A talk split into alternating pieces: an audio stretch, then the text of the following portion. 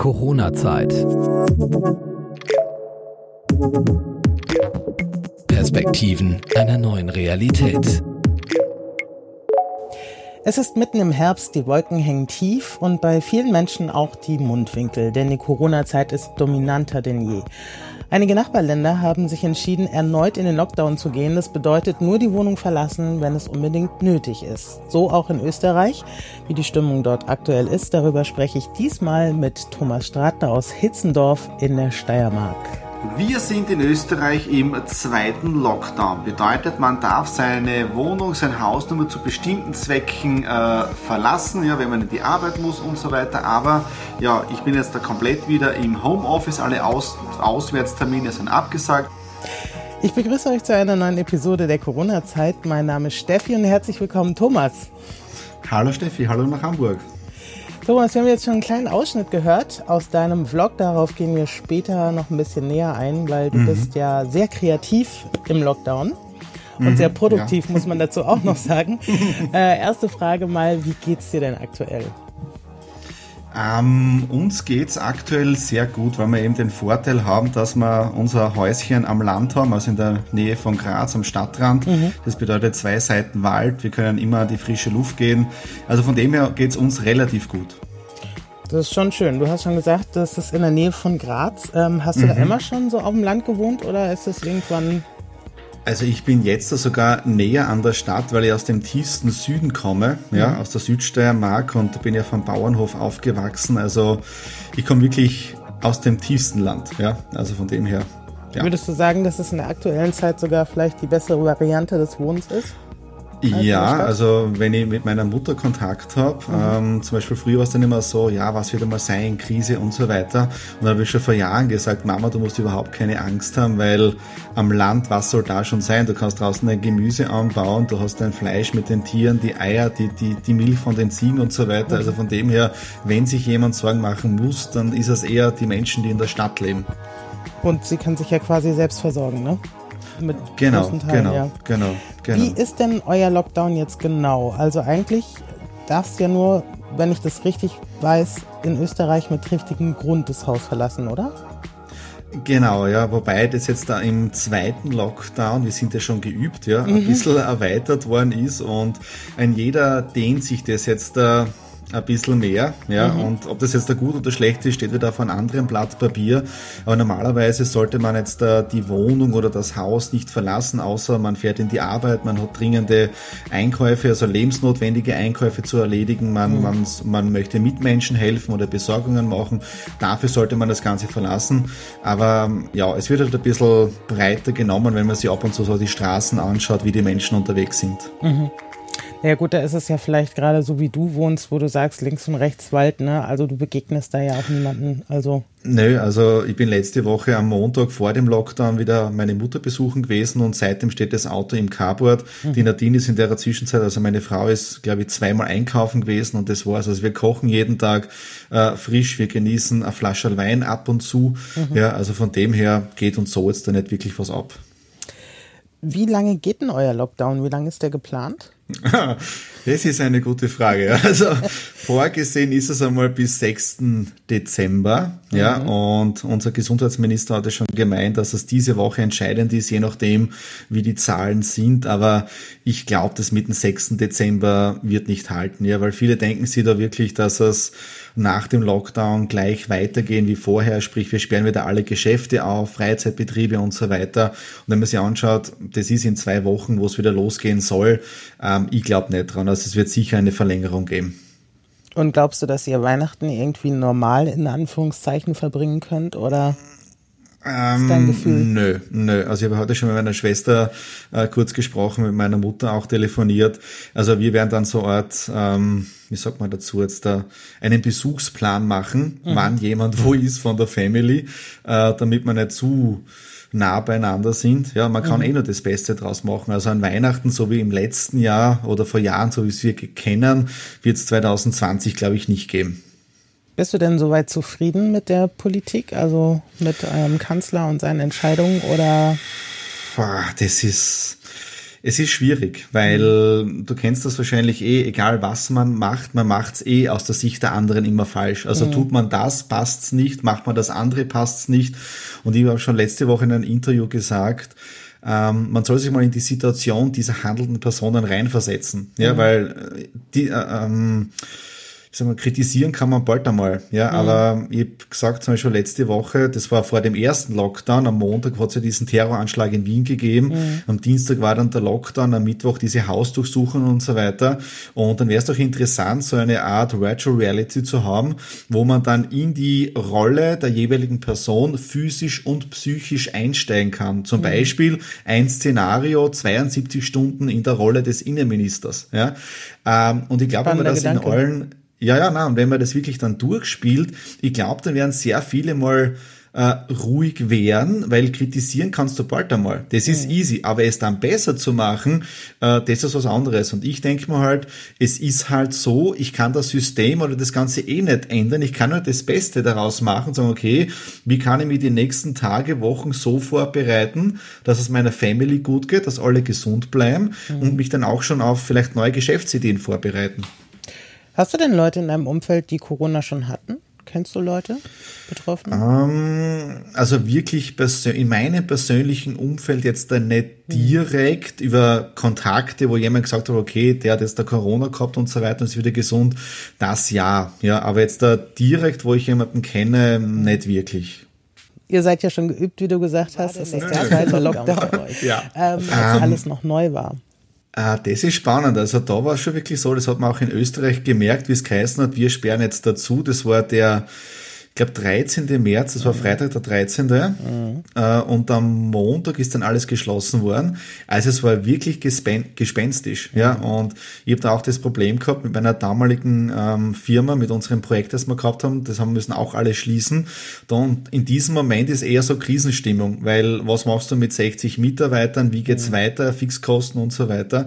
Und da war wirklich die ersten zwei Wochen eher so Krisenmanagement und wirklich bewusst ist es mir dann erst zwei Wochen später geworden also so Ende März, wo ein bisschen Ruhe eingekehrt worden ist, wo du denkst, okay, wo geht die Reise jetzt dahin? Mhm. Weil die Zahlen sind dann auch immer gestiegen, du hast nicht gewusst, wann darf man wieder aufsperren, wie geht's überhaupt weiter und wie jetzt das mit dem zweiten Lockdown war, ähm, ich bin echt erstaunt über mich, wie ruhig das hier war und ehrlich gesagt, im Prinzip war es mal komplett wurscht. Ja, also das ist, ich bin ab und zu selber erschrocken von mir, wie ich darüber denke, aber mhm. ich kann es eh nicht ändern. Ja, und dann sich in etwas rein zu versteigern, was du, rein zu steigern, was du nicht ändern kannst, äh, das nagt dann eh nur an dir selber. Das, das blockiert dir komplett dann. Ja. Ja, wie gesagt, ich glaube, dass es trotzdem so einen Lerneffekt aus dem Lernen, ähm, aus dem, sorry, aus dem ersten Lockdown gab, weil mhm. jetzt weiß man schon, was passiert. Man weiß, wie genau. man reagiert. Man hat sich ja auch schon digitalisiert, ist ja auch ein mhm, gutes Thema, ja. auf das wir nachher noch vielleicht ein bisschen tiefer eingehen. Mhm. Aber wie war das denn im Frühjahr? Also du sagst 60 Leute und so, anderes Projekt, andere Arbeit. Also hat sich ja scheinbar dadurch auch was verändert bei dir. Ja, ja, also wir haben ja unsere Escape Games, die wir haben, äh, komplett schließen müssen. Mhm. Kannst du das Bis Ende erklären? Mai sogar. Was das war? Ah, ja, ihr habt 2014 äh, habe ich dann Geschäftspartner zusammen Escape Games aufgebaut mit der Marke Exit the Room.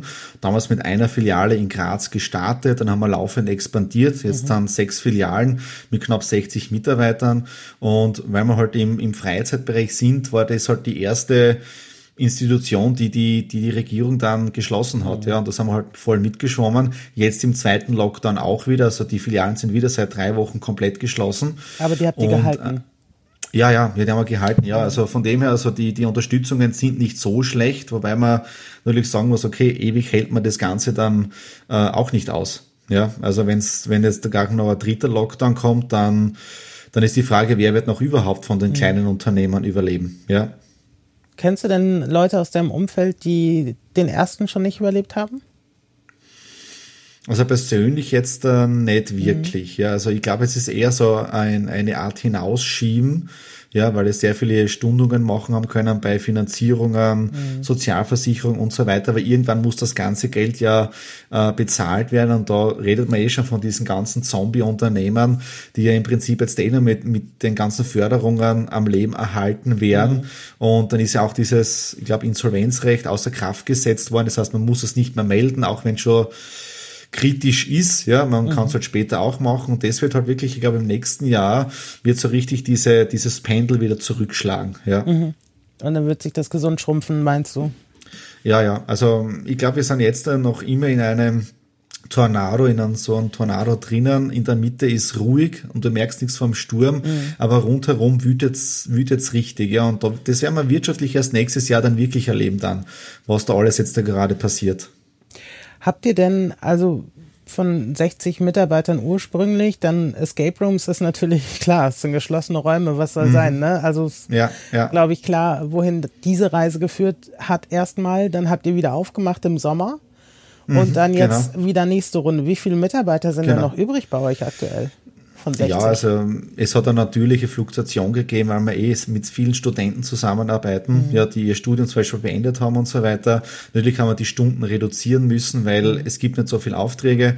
Was wir jetzt auch gemacht haben im zweiten Lockdown ist jetzt da unsere Online-Escape Games, die haben wir im ersten Lockdown schon entwickelt, die ganzen Probeläufe gemacht und jetzt im zweiten Lockdown wieder voll ausgerollt. Also das ist sogar besser, wobei diese Online-Escape Games äh, oder das Online-Spielen ja nicht das wirkliche ersetzen kann vom Umsatz jetzt daher. Und mhm. das Schlimme ist, äh, Escape Game Branche generell hat ihre Hauptzeit von Jänner bis Februar, ja, mit der ganzen Weihnachtsfeiern, Winterzeit mhm. und so weiter.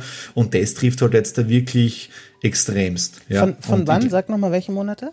Also von September weg. Ja, Achso, so weil du eben Jänner gesagt September. hast, okay. Mhm. Genau, also ab Mitte September geht's mhm. los, wo man sieht, dass die Buchungszahlen wieder steigen. Es mhm. gibt immer dieses sogenannte Sommerloch, wo, wo alle auf Urlaub sind und es dauert dann von Mitte September bis März. Ja, mhm. und dann gehen die Zahlen, die Buchungen wieder zurück. Ja, und also ich glaube nicht, dass man heuer noch äh, gerade im Freizeitbereich, dass hier viele Betriebe aufsperren können. Mhm. Also da werden sicher die, die Rolle in unten bleiben.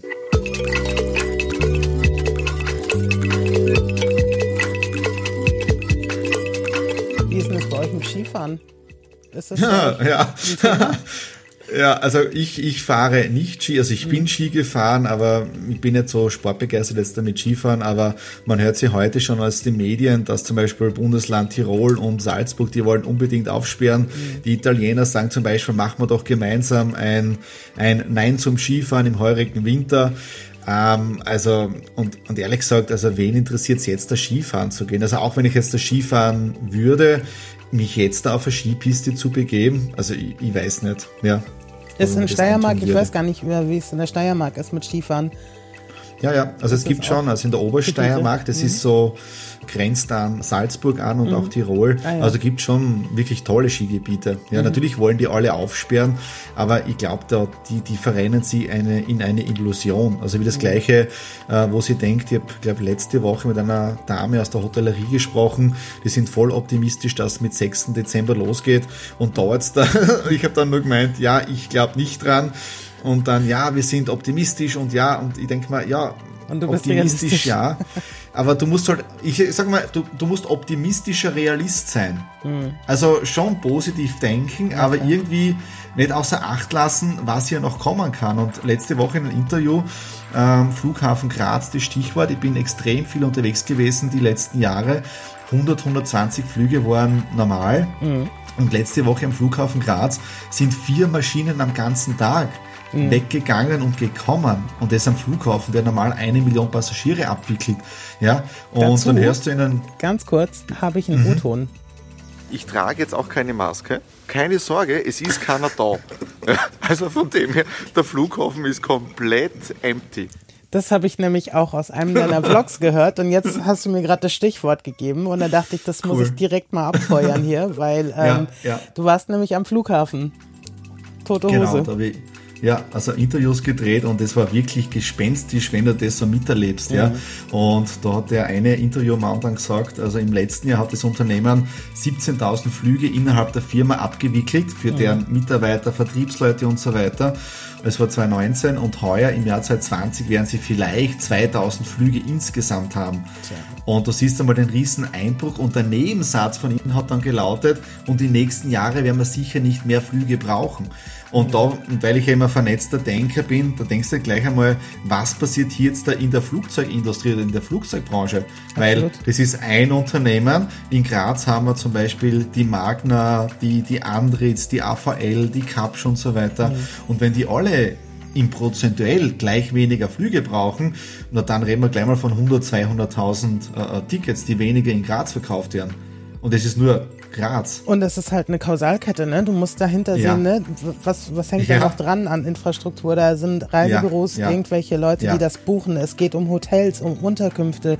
Es geht um Zulieferer von Hotels, wie irgendwie Lebensmittel und solche Sachen, ne? Also, das ist ja ein riesen Rattenschwanz, der da ja auch noch ja, dranhängt, ja, ja? ja, Also, ähm, bitter, ja, klar. Also, die Wirtschaft wird da, äh, also auch gerade in dem Flugbereich, glaube ich, ähm, nachhaltig ja, drunter leiden. Veränderungen haben. Absolut. Ja, ja.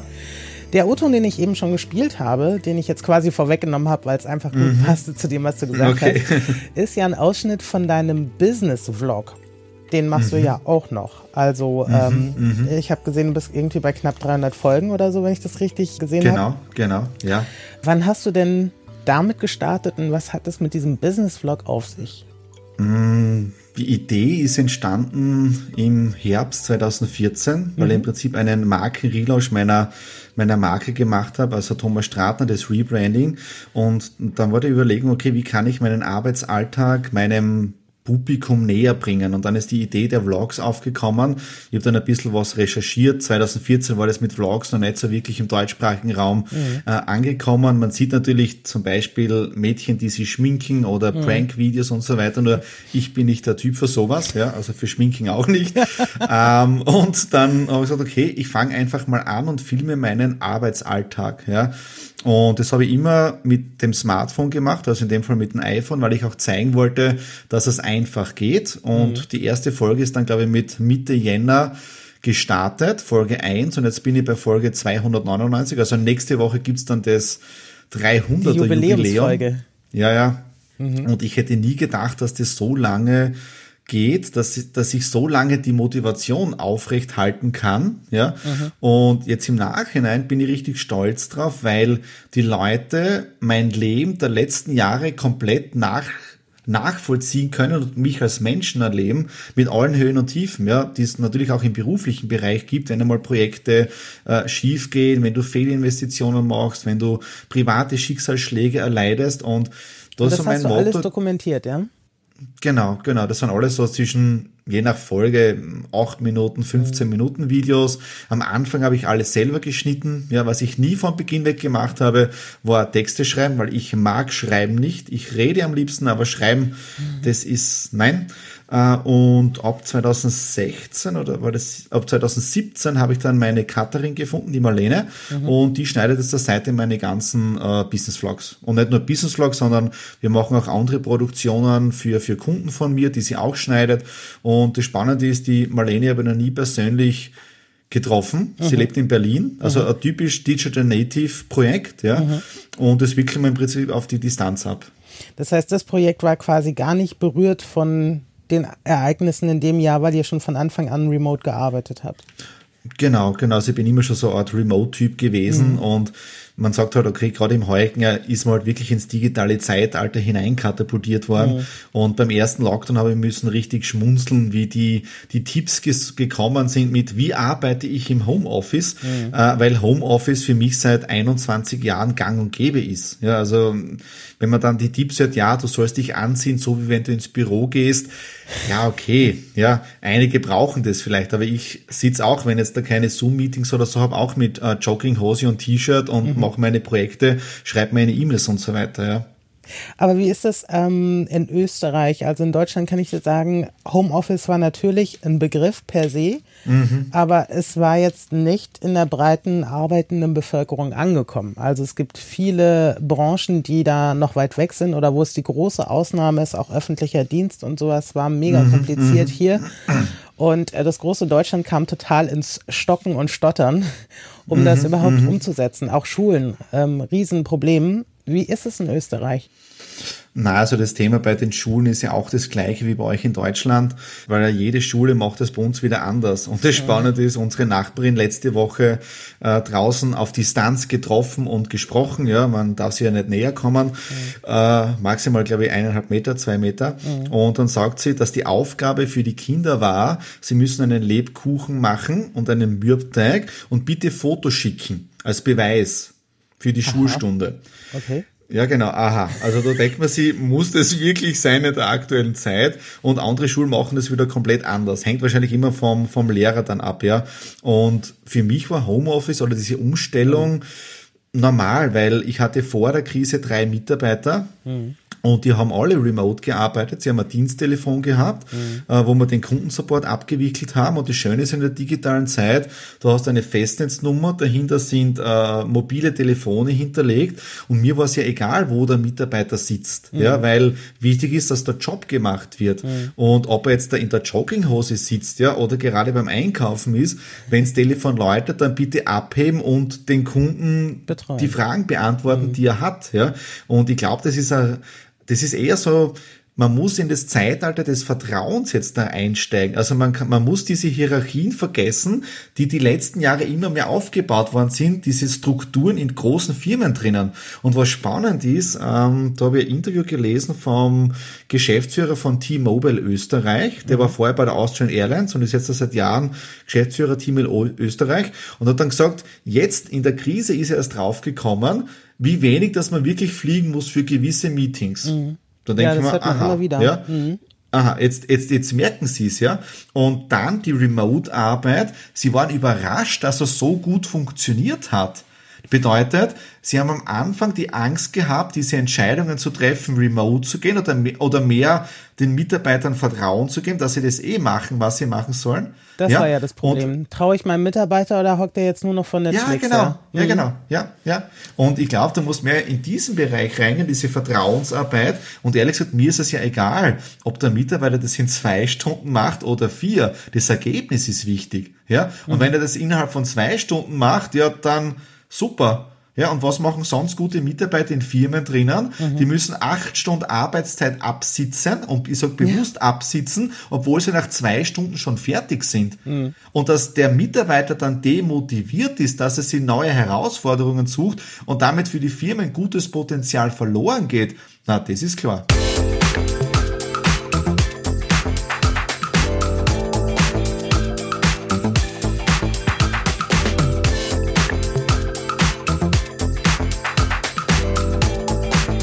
Auf deinen Business-Blog zurückzukommen. Ich habe noch nicht ganz verstanden, wen sprichst du damit an? Weil es, also für mich ist Business natürlich impliziert immer was Geschäftliches.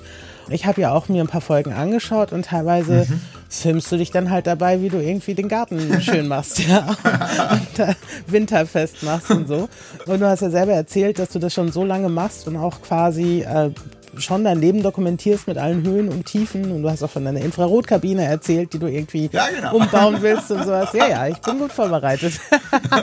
und, die ähm, Infokabine ist schon fertig. Ah, sehr schön. und ich habe mich gefragt, okay, wo ist jetzt Business? Das habe ich nicht mhm. verstanden an der Stelle. Ähm, ich möchte mit dem Business Vlog zeigen, ähm, dass er jeder Mensch ist mit allen Höhen und Tiefen äh, und auch ein Privatleben hat. Ja, mhm. weil das ist das, was, was die meisten so irgendwie ähm, vermissen. Sie sind, du bist nicht angreifbar. Ja, mhm. ähm, das ist ja das Spannende, gerade auf Social Media. Ähm, mit den Influencern, die nur etwas darstellen, um eben diese heile Welt zu zeigen. Ja? Mhm. Und ich zeige es halt gerne so, wie es wirklich ist, weil ich glaube schon, dass zum Beispiel äh, der CEO von, was nicht, von der OMV oder von T-Mobile auch wahrscheinlich vielleicht einen Garten hat, wo er dann Rasen mäht. Mhm. Ja, nur das, das, da denkt man sich wieder, ja, das darf ja der nicht zeigen oder der hatte keinen privaten. Also es geht ums Menschliche, not? ja.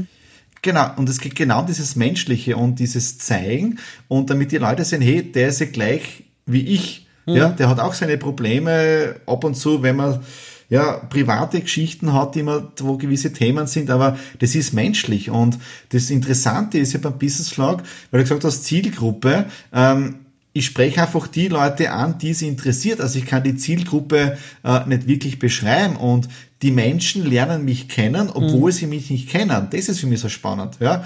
Ähm, es gibt Menschen, die folgen mir seit vier Jahren, die kennen mich gar nicht persönlich. Und das ist das Macht Spannende. Dir das keine Gedanken? Also dass, dass fremde Menschen, die dich nicht kennen oder die du nicht kennst, besser gesagt, dich so mhm, doch mhm teilweise sehr, ich finde es schon sehr intim und privat so, ne? Also was du teilweise ja, ja. so erzählst von dir und deiner Frau auch, ähm, dass die das wissen. Ja, also ich habe kein Problem jetzt damit, mhm. ja, weil es geht ums Kennenlernen und das ist, glaube ich, wichtig, in der heutigen Zeit, gerade im digitalen Bereich drinnen, äh, ist die wichtigste Währung Vertrauen. Mhm. Kann ich den Menschen vertrauen? Natürlich gehe ich in Vorleistung, ich zeige sehr viel. Absolut. Die Menschen wissen, wie ich lebe, was ich gerne mache und so weiter. Ähm, von der letzten Kreuzfahrt zum Beispiel haben wir unsere Cruise-Vlogs online gebracht und dann schreibt der Dame auf dem YouTube-Kanal uns an, wie wir das Ganze gemanagt haben und Schlusswort war ganz liebe Grüße an die Cocktail Queen, an die Nadine. Ja, weil sie natürlich mitbekommen hat, dass wir jeden Tag am Cocktail trinken waren am mhm. Schiff. Ja, also das macht mir irrsinnig Spaß und daraus entstehen ja auch wieder Freundschaften, wie zum Beispiel, wo wir Leute aus der Schweiz kennengelernt haben, ja, mhm. über die Videos wieder. Ja, also ich glaube, man musste wirklich so Umdenken anfangen in der heutigen Zeit, diese Veränderungen, die passieren, annehmen und ähm, nicht starr diesen Satz sagen, hoffentlich wird es bald wieder so, wie es gewesen ist. Mhm. Gerade jetzt da, wie oft hört man jetzt da, hoffentlich kommt bald wieder Normalität. Mhm. Wir werden nie mehr eine Normalität haben. Es wird ein vor Corona geben und nach Corona, weil der Impact weltweit war einfach zu groß für mhm. das Ganze. Ja. Bist du ähm, mit deiner Haltung und die Art und Weise, wie du lebst, würdest du sagen, in deinem Umfeld eher so der Paradiesvogel oder ist es wirklich auch eine Zeitenwende, die in die Breite geht? Ähm, ich glaube, ich bin noch immer so der Paradiesvogel. Ja, also der seine Spinnereien hat im positiven Sinn jetzt davon von mhm. Visionieren und so weiter. Aber die Leute machen oder über, über diese Komfortzone hinausgehen, machen noch immer die wenigsten. Und auch bei mir persönlich wieder, weil ich habe mir die letzten fünf oder es waren jetzt da knapp sieben Jahre wieder das Business aufgebaut mit Exit the Room, äh, mit den Escape Games, habe aber auch gemerkt jetzt im Lockdown, ich muss mich jetzt da verändern. Ja, weil wir haben jetzt da den zweiten Lockdown, wo wir alle Filialen schließen haben müssen. Mhm. Und da bin ich jetzt da doch ein bisschen pessimistisch, weil, oder sagen wir so, da bin ich Realist, weil mhm. gewisse Branchen werden im Jahr 2020 nicht mehr aufsperren dürfen. 2021 ist die Frage, wann. Und wenn dann wieder alles offen ist, dann glaube ich nicht, dass die Leute sofort zu uns Escape Game spielen kommen. Somit, Gott sei Dank habt ihr offen, ja. Mhm. Weil so lebensnotwichtig sind wir leider nicht, ja. Und das heißt, ich rechne da mit einer Erholung, ja, Sommer, Herbst 2021. Und dann ist jetzt eben die Frage, wartest du ab mhm. und schaust, dass es besser wird oder triffst du eine Entscheidung? So in dem Fall habe ich gesagt, okay, äh, ich werde mich komplett neu orientieren und gehe einfach neue Projekte an, ja, um eben diese Zeit zu nutzen. Und wie machst du das? Ähm, das Spannende war, diese Entscheidungsfindung war gar nicht mal so einfach, weil auf der einen Seite habe ich jahrelang äh, auf Bühnen gesprochen und ich sag schon fast gepredigt mit Entscheidungen treffen und zack und geh mal, du schaffst das. Habe ein Buch drüber geschrieben und dann bist du wieder selber in einer Situation drinnen, wo du genau das umsetzen musst. Also Entscheidung treffen, komplett die Türen hinter dir schließen, wo du nicht weißt, wie es weitergeht. Und ich habe genau die letzten zwei, drei Monate genau wieder alle Ängste durchlaufen, die alle anderen auch durchlaufen, ja. Mhm. Also dieses Hinausschieben von Entscheidungen, ja, wann soll ich sagen, soll ich sagen, dann ist es endlich ausgesprochen und dann kam automatisch die Reue. War es eine gute Entscheidung? Wie wird es weitergehen? Automatisch sind Existenzängste gekommen, ja. Mhm. Also ich habe das wirklich die letzten zwei Monate hautnah miterlebt, aber jetzt bin ich froh, dass ich die Entscheidung getroffen habe, ja. Mhm. Aber das ist und, und auch das zeige ich wieder in den Business Vlogs drinnen, dass das vollkommen normal ist, egal wie viel man schon im Leben erreicht hat oder, oder vorwärts gebracht hat. Wenn sich alles mal normalisiert oder wie du gesagt hast, wenn wir die Nach-Corona-Zeit wieder anfangen, worauf freust du dich am meisten, um das positiv zu formulieren? Mm, freuen, dass wir bald wieder auf Schiff können. also so, und ich glaube, der nächste Urlaub wird noch bewusster gelebt. Mhm. Dieses, wenn man wieder unterwegs sein darf. Mhm. Ja, also das, auf das freue ich mich am meisten. Thomas, unsere Zeit ist schon rum. okay, Wahnsinn. Äh, ja, äh, hat mich sehr gefreut, dass du uns eine neue Perspektive gegeben hast. Bitte gerne. Ja, wenn ihr auch mal im Podcast Corona-Zeit mitmachen wollt, dann schickt uns gerne eine E-Mail an post.coronazeit.de. Österreicher hatten wir jetzt schon ein paar. Die Schweizer, weiß ich genau, wir haben da auch Hörer, meldet sich keiner. Vielleicht macht diesmal ein Schweizer mit. Würde mich freuen. Vielen Dank an dich, Thomas, und alles Gute. Vielen Dank, Steffi. Dankeschön. Das war Corona-Zeit. Ein Podcast der Euphonica Audioproduktion. Wir produzieren Corporate Podcasts für Ihr Unternehmen. Wenn auch Sie einen Podcast starten möchten, besuchen Sie unsere Website www.euphonica.de. Wir beraten Sie gern.